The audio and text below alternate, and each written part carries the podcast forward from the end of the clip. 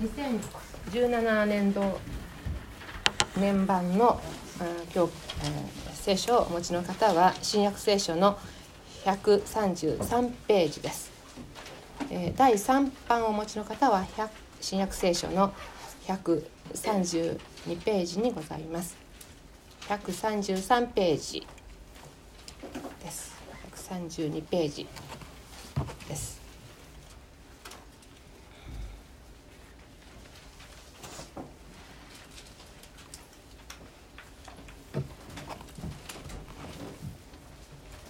れでは拝読いたします。ルカの福音書9章51節。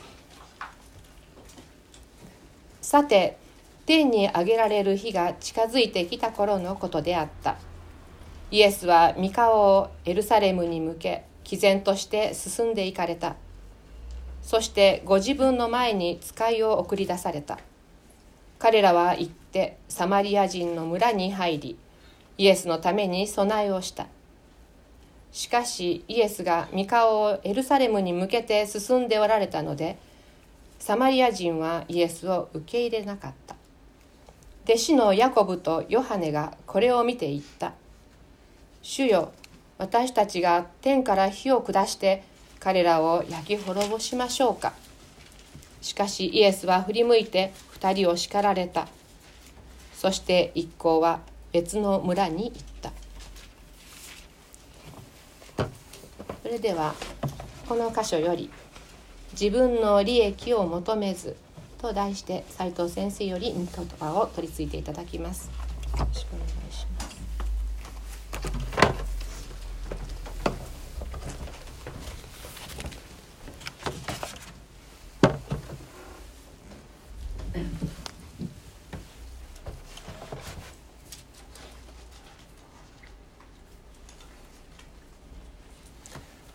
おはようございます。51節もう一度お読みします。51節さて天に上げられる日が近づいてきた頃のことであった。イエスは御顔をエルサレムに向け毅然として進んで行かれた、えー、なんだか日本全体が揺さぶられているような感じですよね、えー、世界全体と言っていいかもしれません。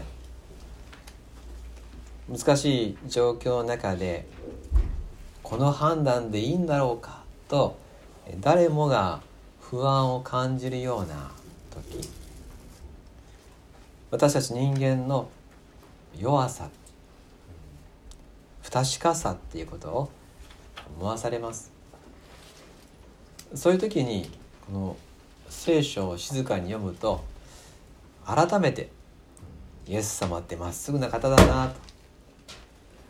イエス様って方は本当に偉大な方なんだなということを思わされます。今日の箇所でもイエス様は御顔をエルサレムに向け毅然として進んでいかれたと記されています。三顔をエルサレムに向け。どういう意味かと言いますとその同じ説に「天に上げられる日が近づいてきた」とあります。すなわちこれは十字架の死。死に向かうため。ということであります。毅然としてイエス様が見つめていたのは自分が死んで天に上げられる。エルサレムで待っている。十字架をまっすぐに見つめて歩んでいらっしゃる。そういうことです。迷いのない様子をここに見ることができます。顔を向けると訳されている。ギリシャ語ですが辞書によると方針を明確に決めてしまいもはやぐらつかない。そういう意味の言葉が使われています。顔をまっすぐに向けてもう迷いがないと。こう歩むんだと決めた。そういう言葉が使われています。イエス様は迷うことなく十字架の死に向かって行かれました。私たち人間とは逆の真逆の生き方であるということができるでしょう。私たち人人間罪を持つ者たちは死からは目をそらします。そっちには顔を向けないようにします。自分たちが今までしてきたことの結末としての裁きが待っている。そこを見ないようにする。そこからできるだけ離れようとする。死から逃げようとする。それが人間の私たちの現実ですよね。しかし救い主であるイエス様は全く正反対です。ご自分は何一つ罪を犯しませんでした。しかし私たちを救うために身代わりの死を見つめそこから目をそらさない。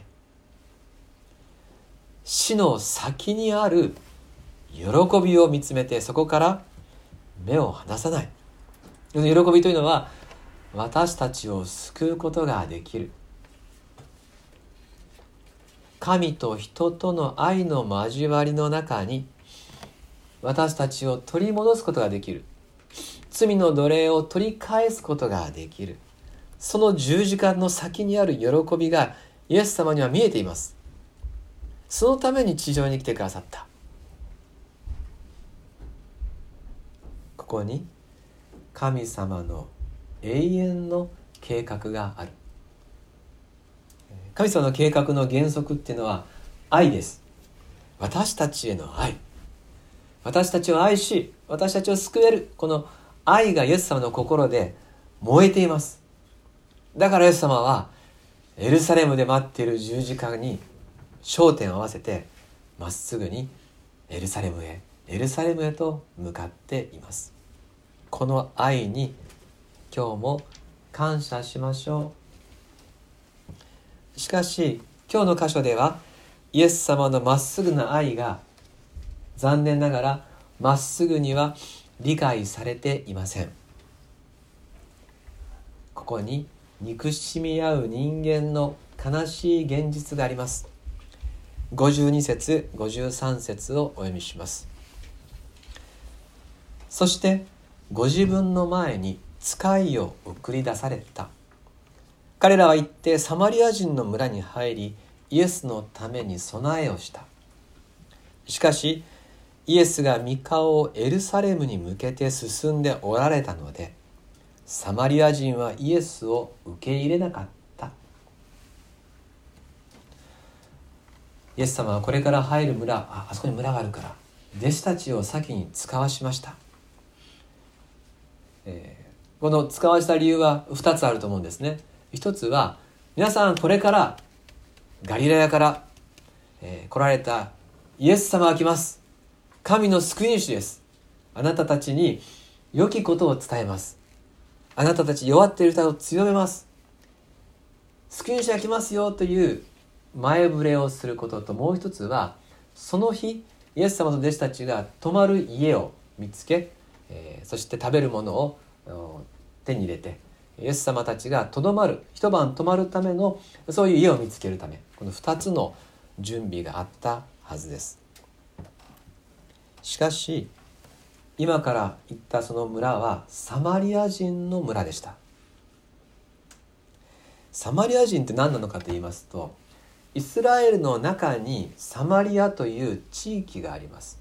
でここはかつてバビロン捕囚といってイスラエル人全員が連れ出されていった時そ連れ出した国はですね代わりに自分たちの、えー、国からですねイスラエル人のない人たちをこの地域に住ませたんです。そうやって、えー、自分たちの文化をここに植え付けようとしました。でもやがてイスラエル人たちは帰ってきた時にその移り住んできた外国人と帰ってきたイスラエル人とが混ざり合った地域それがサマリアです。血が混じっている。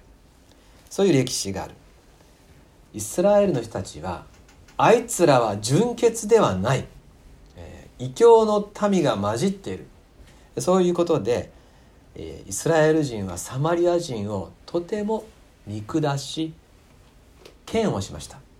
一方でサマリア人の方でもそうやって見られ見てくるイスラエル人を心から憎んでいました。同じ国の中にいながら2つの国があるような感じ。敵対関係の歴史があったんです。深い深い溝がありました。ですから普通イスラエルのイスラエル人はサマリア人の村には入らないんですよね。でもイエス様はためらうことなくサマリア人の村にも入っていかれたんです。彼らにも救いを伝えるためです。イエス様には偏見はありません。イエス様はどんな溝だってですねもう渡っちゃうんですね、多数派も少数派もありません。誰もがイエス様から見れば救いたい人です。誰もが愛したい愛している人です。ところがこの愛がサマリア人には届きませんでした。イエス様がエルサレムに向かっていたからです。イエス様の顔がエルサレムを向いているという点でサマリア人はイエス様を受け入れませんでした。ガリラヤから旅人が来るというのはサマリア人的には OK なんです。というのはガリラヤっていうのもですね辺境の地でそっちもちょっとあの外国の民と混じっている。何と言いますかエルサレムの人たちから見たら見下されている者同士っていうそういう近さもあったようです。ガリラヤからの旅人はサマリア人たちはあまり気にしなかったそうです。イエス様の噂を聞きメシアかもしれないガリラヤ出身だということでサマリアの人たちはある程度イエス様に期待したかもしれません。どこか興味を持って待ってたかもしれません。ところがこの人たちはエルサレムに向かおうとしているんだということが分かった時サマリア人たちにとってイエス様は憎しみの対象になりました。そっちに行くんだったら俺たちの敵だ。エルサレムに行くんだったらお前たちは俺たちの仲間ではない。出て行け。お前を止める家はない。お前に与えるパンはない。そんなふうにさっと心をかたくなにしてしまったんです。イエス様は顔をエルサレムに向けているのはサマリアから顔を背けてるわけじゃありません。サマリア人を否定してエルサレムを見てるんじゃなくてそこに十字架があるから行くんです。それはサマリア人のためでもあるんです。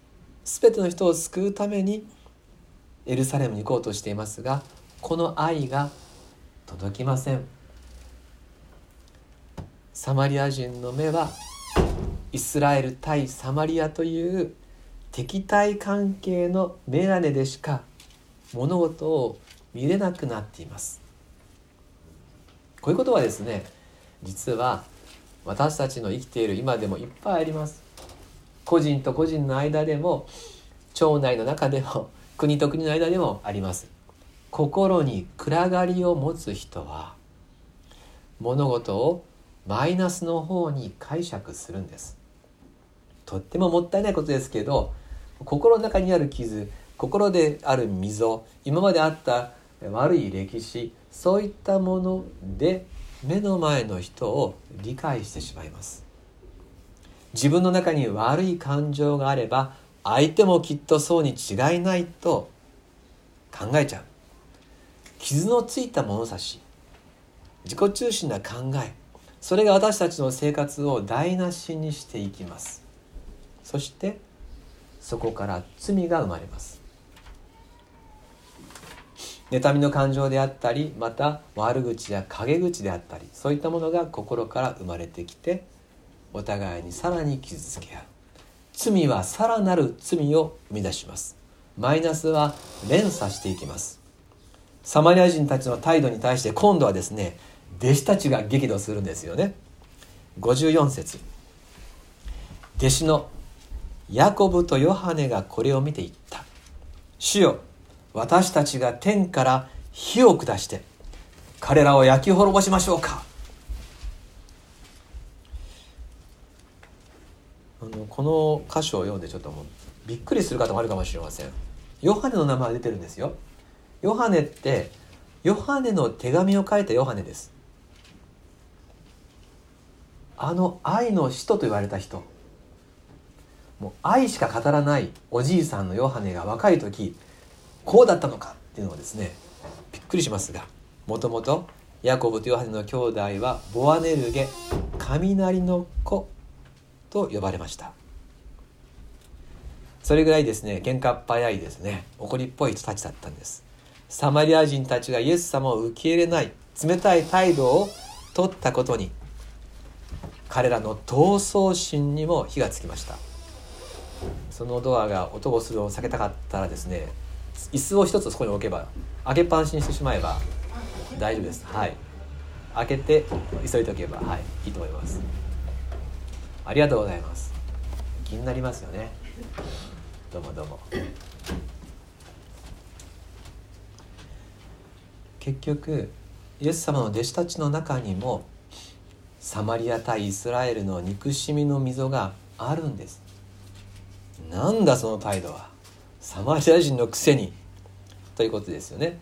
もうそれをやっぱり弟子たちもその深い溝を中で生きている。後の愛の人と言われるヨハネと思えないような不適切な怒り。過激な怒りをここに見ることができます。ヨハネはこれがですねルカの福音書に記されてしまった。おじいさんになってからもこれ読むたびにですねもう恥ずかしいって思ったかもしれません。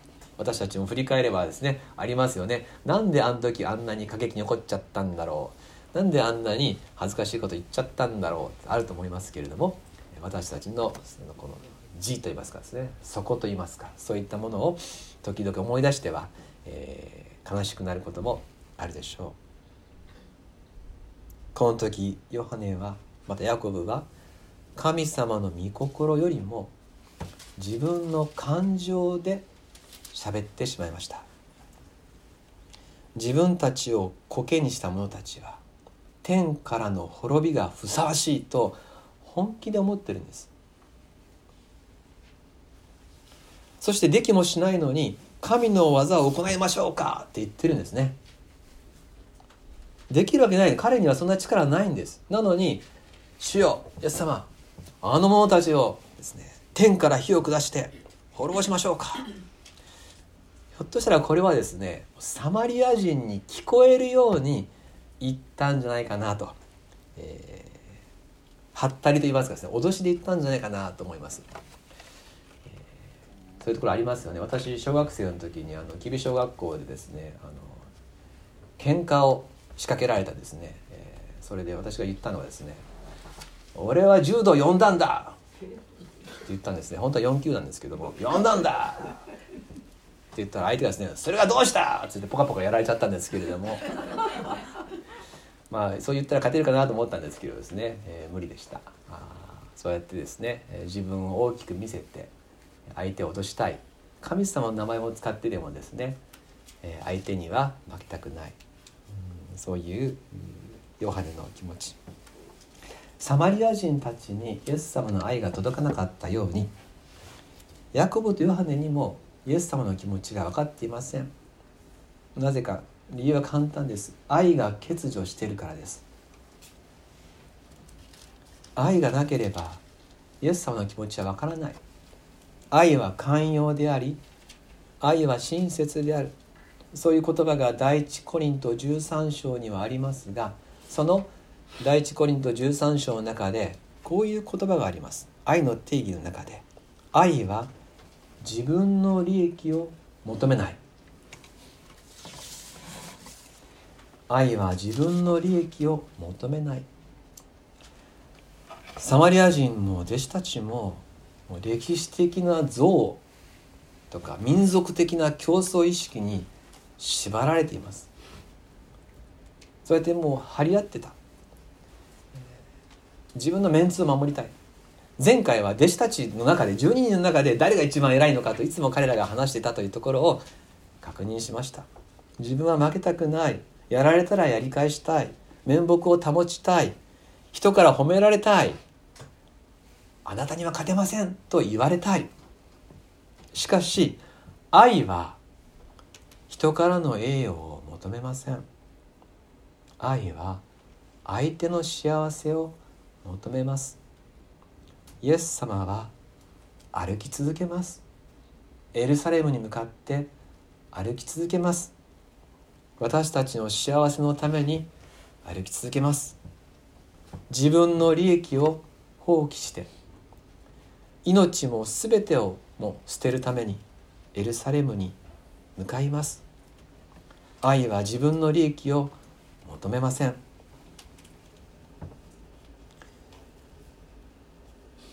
今言った事柄がもう一言でまとめられているような信玄の言葉があるんですがそのままお聞きくださって結構ですがこういう言葉です。信玄実章12節。憎しみは争いを引き起こし。愛はすべての背きを覆う。信玄実章12節。憎しみは争いを引き起こし。愛はすべての背きを覆う愛はすべての背きを覆う。カバーする。イエス様はご自分が侮辱されても怒りません。宿を拒否されてもパンを差し出されなくてもお腹空いてもイエス様は怒りません。憎しみ合う人たちが目の前でさらに憎しみ合って罪を重ねる中でその一つ一つをご自分が背負って重い十字架を背負われます。ルカ9章55節56節。しかしイエスは振り向いて2人を叱られた。そして一行は別の村に行った。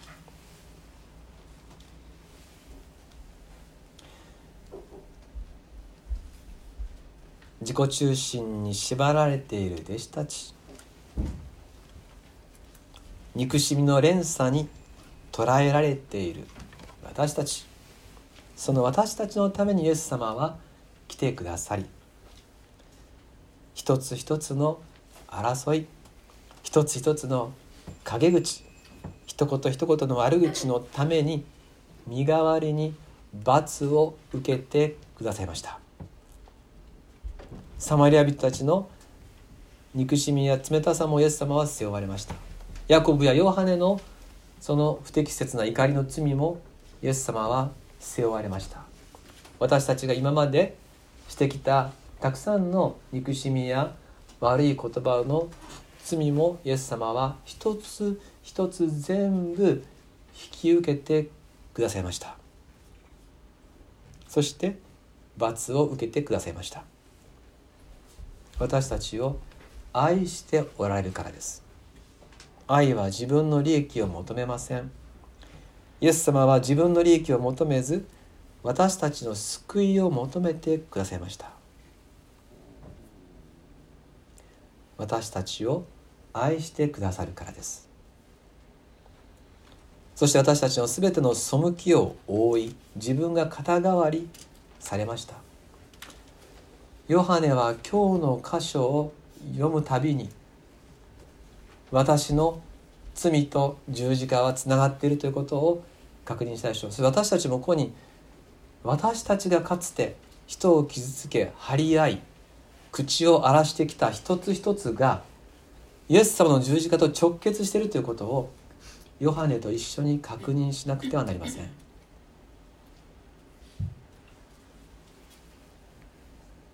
ヤコブとヨハネをイエス様は叱られました。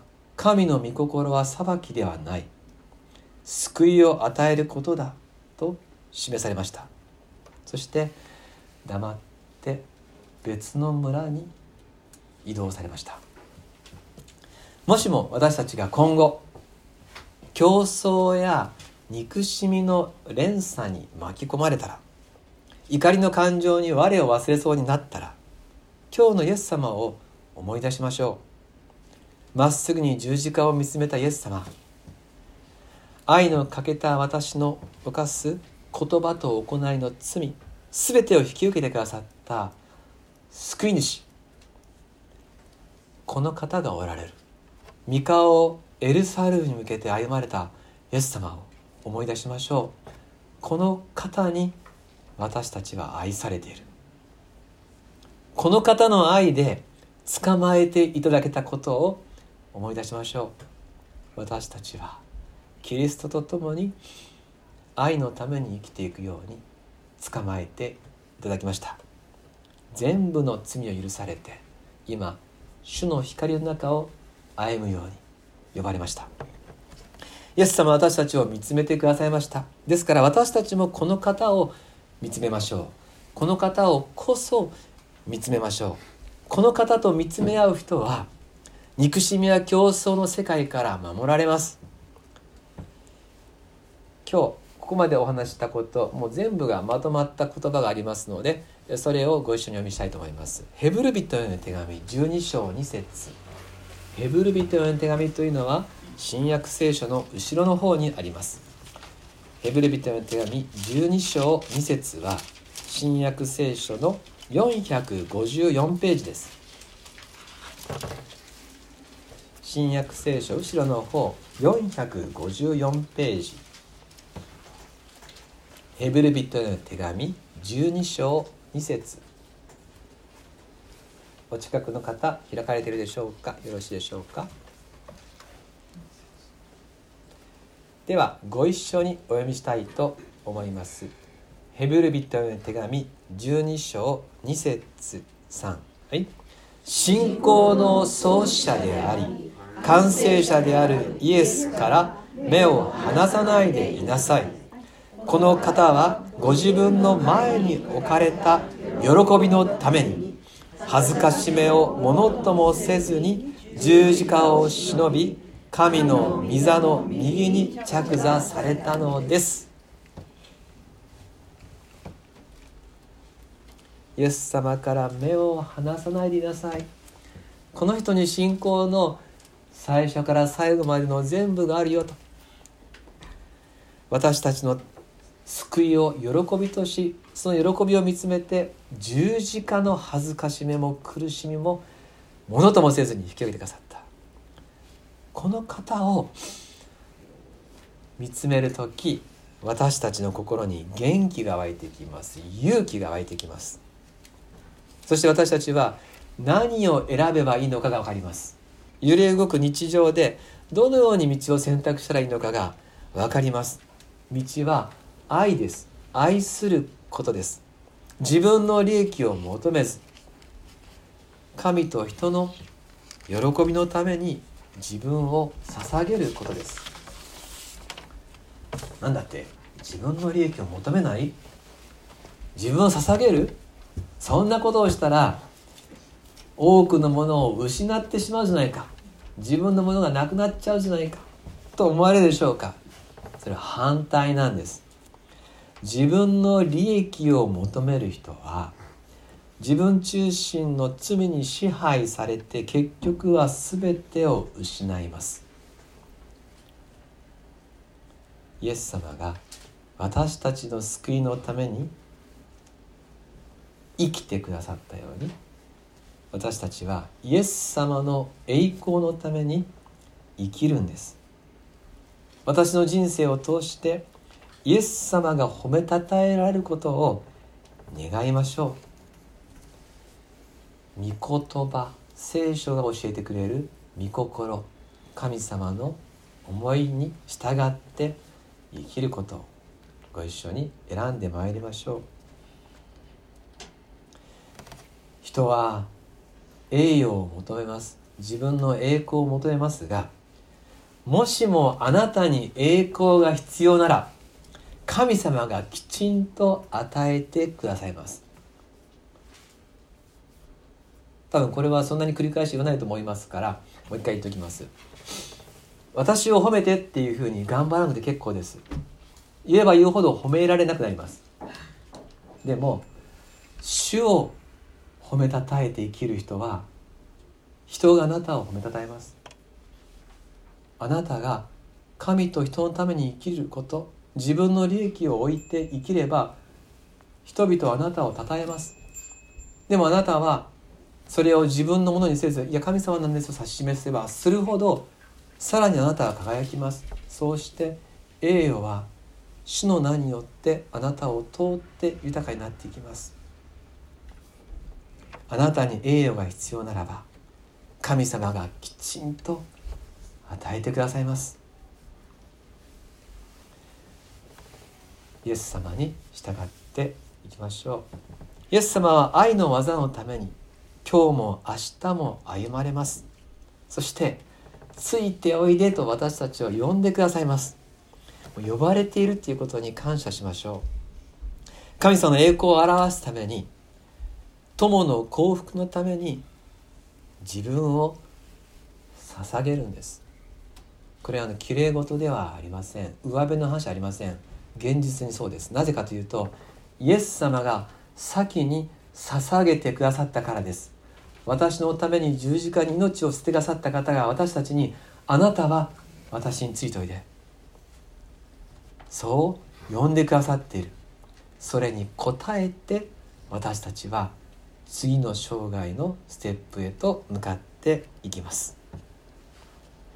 今日礼拝ができることを感謝しましょう。共に賛美できることを感謝しましょう。この礼拝を通して神様に栄光をお捧げできることを感謝しましょう。あなたが褒めたたえられるべき方ですとご一緒に主を喜んでいきましょう。愛は自分の利益を求めない。私のために全部を捨てかさったイエス様に今は私たちも全部を置いてあなたを愛します。そのように心を一つに告白してまいりましょう。今日の箇所をもう一回読んで終わります。ルカによる福音書9章の51節から56節。お読みします。ルカ9章51節。さて天に上げられる日が近づいてきた頃のことであった。イエスは御顔をエルサレムに向け毅然として進んでいかれた。そしてご自分の前に使いを送り出された。彼らは行ってサマリア人の村に入りイエスのために備えをした。しかしイエスが御顔をエルサレムに向けて進んでおられたのでサマリア人はイエスを受け入れなかった。弟子のヤコブとヨハネがこれを見て言った。主よ私たちが天から火を下して彼らを焼き滅ぼしましょうか。しかしイエスは振り向いて2人を叱られた。そして一行は別の村に行った。お祈りします。天のお父様あなたに栄光がありますように。私はイエス様が向かわれた道と反対の道に生きておりました。死を恐れて正面からは目をそらして自分を守ろうとして争うものでした。その私をイエス様は受け止めてくださり愛で全てを覆ってくださいました。